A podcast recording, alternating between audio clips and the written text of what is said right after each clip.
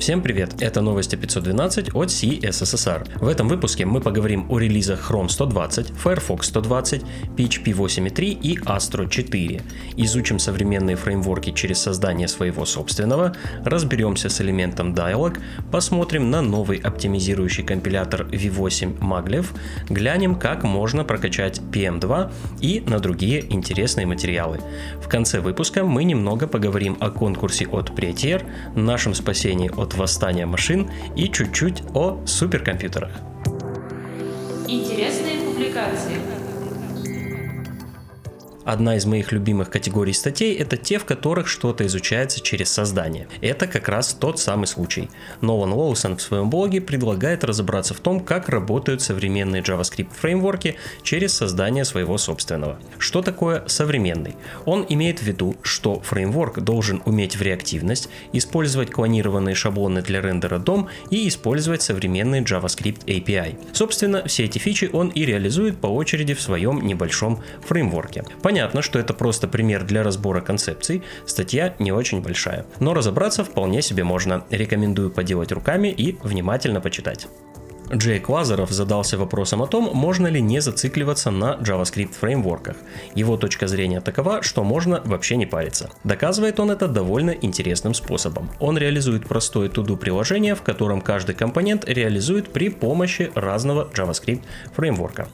Про элемент Dialog многим уже вполне себе известно. Это нативное диалоговое окно в HTML, которое может работать как в режиме модального, так и в режиме диалогового. Александр Григоренко на Хабре написал статью про работу с новым элементом. Помимо общих сведений, он рассматривает особенности и тонкости работы нового элемента, а также решение ряда проблем, которые могут возникнуть при его использовании.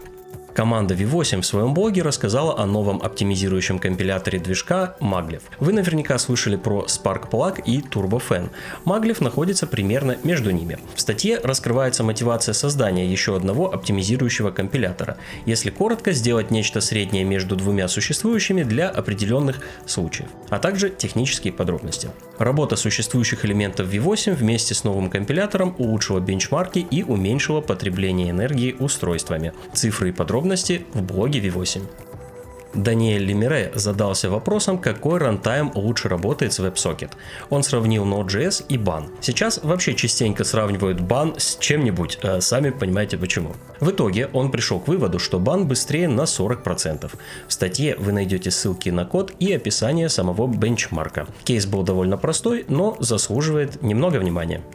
Если вы работали с маломальски реальным Node.js приложением из реального мира, вы наверняка сталкивались с управлением процессами приложений и менеджером PM2. Если нет, коротко скажу, что это менеджер процессов, который позволяет кластеризовать и распределять нагрузку на сервер. В некоторых случаях его возможностей не хватает. Именно о таком случае рассказал на Хабре Вячеслав Волков. В его случае нужно было научить PM2 автоматически масштабировать приложение при различных нагрузках. Для этого он написал свой плагин PM2 Autoscale, который доступен любому желающему для установки и участия в разработке. Автор будет рад вашей помощи и отзывам.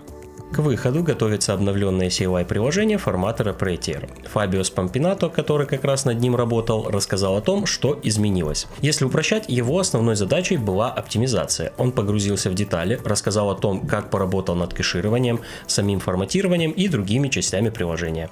Если вы любите разбираться в том, как работают ваши любимые инструменты, вам обязательно понравится. Следующая пара материалов посвящена тестам. Представьте себе прекрасную ситуацию, в которой ваш фронтенд, который вы гоняете по тестам в Playwright, вообще-то выбросил исключение и упал, а тест все равно прошел. Неприятненько. Стефан Юдис рассказал о том, как избежать таких ситуаций сложно позитивными тестами при помощи фикстур.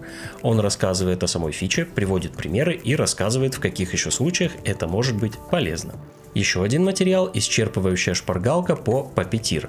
Это именно шпаргалка без детального описания API и методов, только задача и кусочки кода. Возможно, вам пригодится. Санми Аканде в Smashing Magazine поделился способами восстановления утраченных данных в Git. Он коротко рассказывает о том, как Git вообще работает с файлами и изменениями, а также как могут быть удалены файлы или данные из них. Затем он рассматривает большое количество разных ситуаций, в которых можно, либо наоборот нельзя восстановить утерянное. Завершит рубрику парочка видео. Первое видео от всем известного Эвана Ю. Примерно за час он рассказал о текущем состоянии фреймворка Vue и Vite. Второе видео о 10 новых фичах JS, которые вы могли пропустить в 2023 году. Оно совсем коротенькое, идет чуть меньше 6 минут.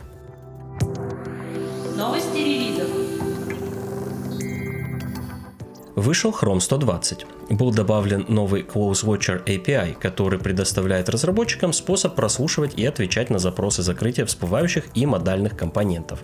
Для элемента Details добавили поддержку атрибута Name. Элементы Details с одинаковым значением атрибута группируются, а одновременно можно открыть только один элемент. Получается аккордеончик. Также продолжается работа над прекращением поддержки сторонних файлов куки. В январе начнется эксперимент на эту тему. DevTools также получил пару изменений, связанных с cookies, расширенный список игнорирования для дебаггера и ряд других небольших изменений. Больше подробностей в официальных обзорах Chrome и DevTools от Google.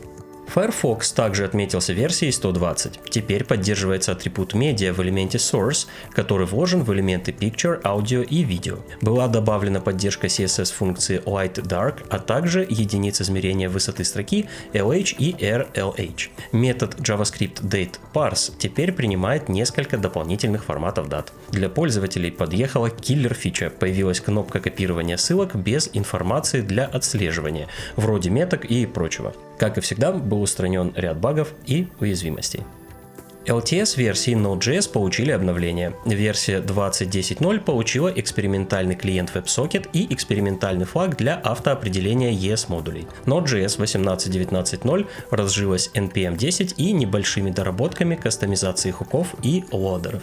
Обновилась и current ветка рантайма. В версии 21.3.0 добавили флаг Disable Warning для отключения определенных предупреждений, а также ускорили метод fs write file sync в 2,5 раза в некоторых случаях. Следом прилетела версия 21.4.0, в которой починили небольшую регрессию, которую привнесли, пока ускоряли write file sync.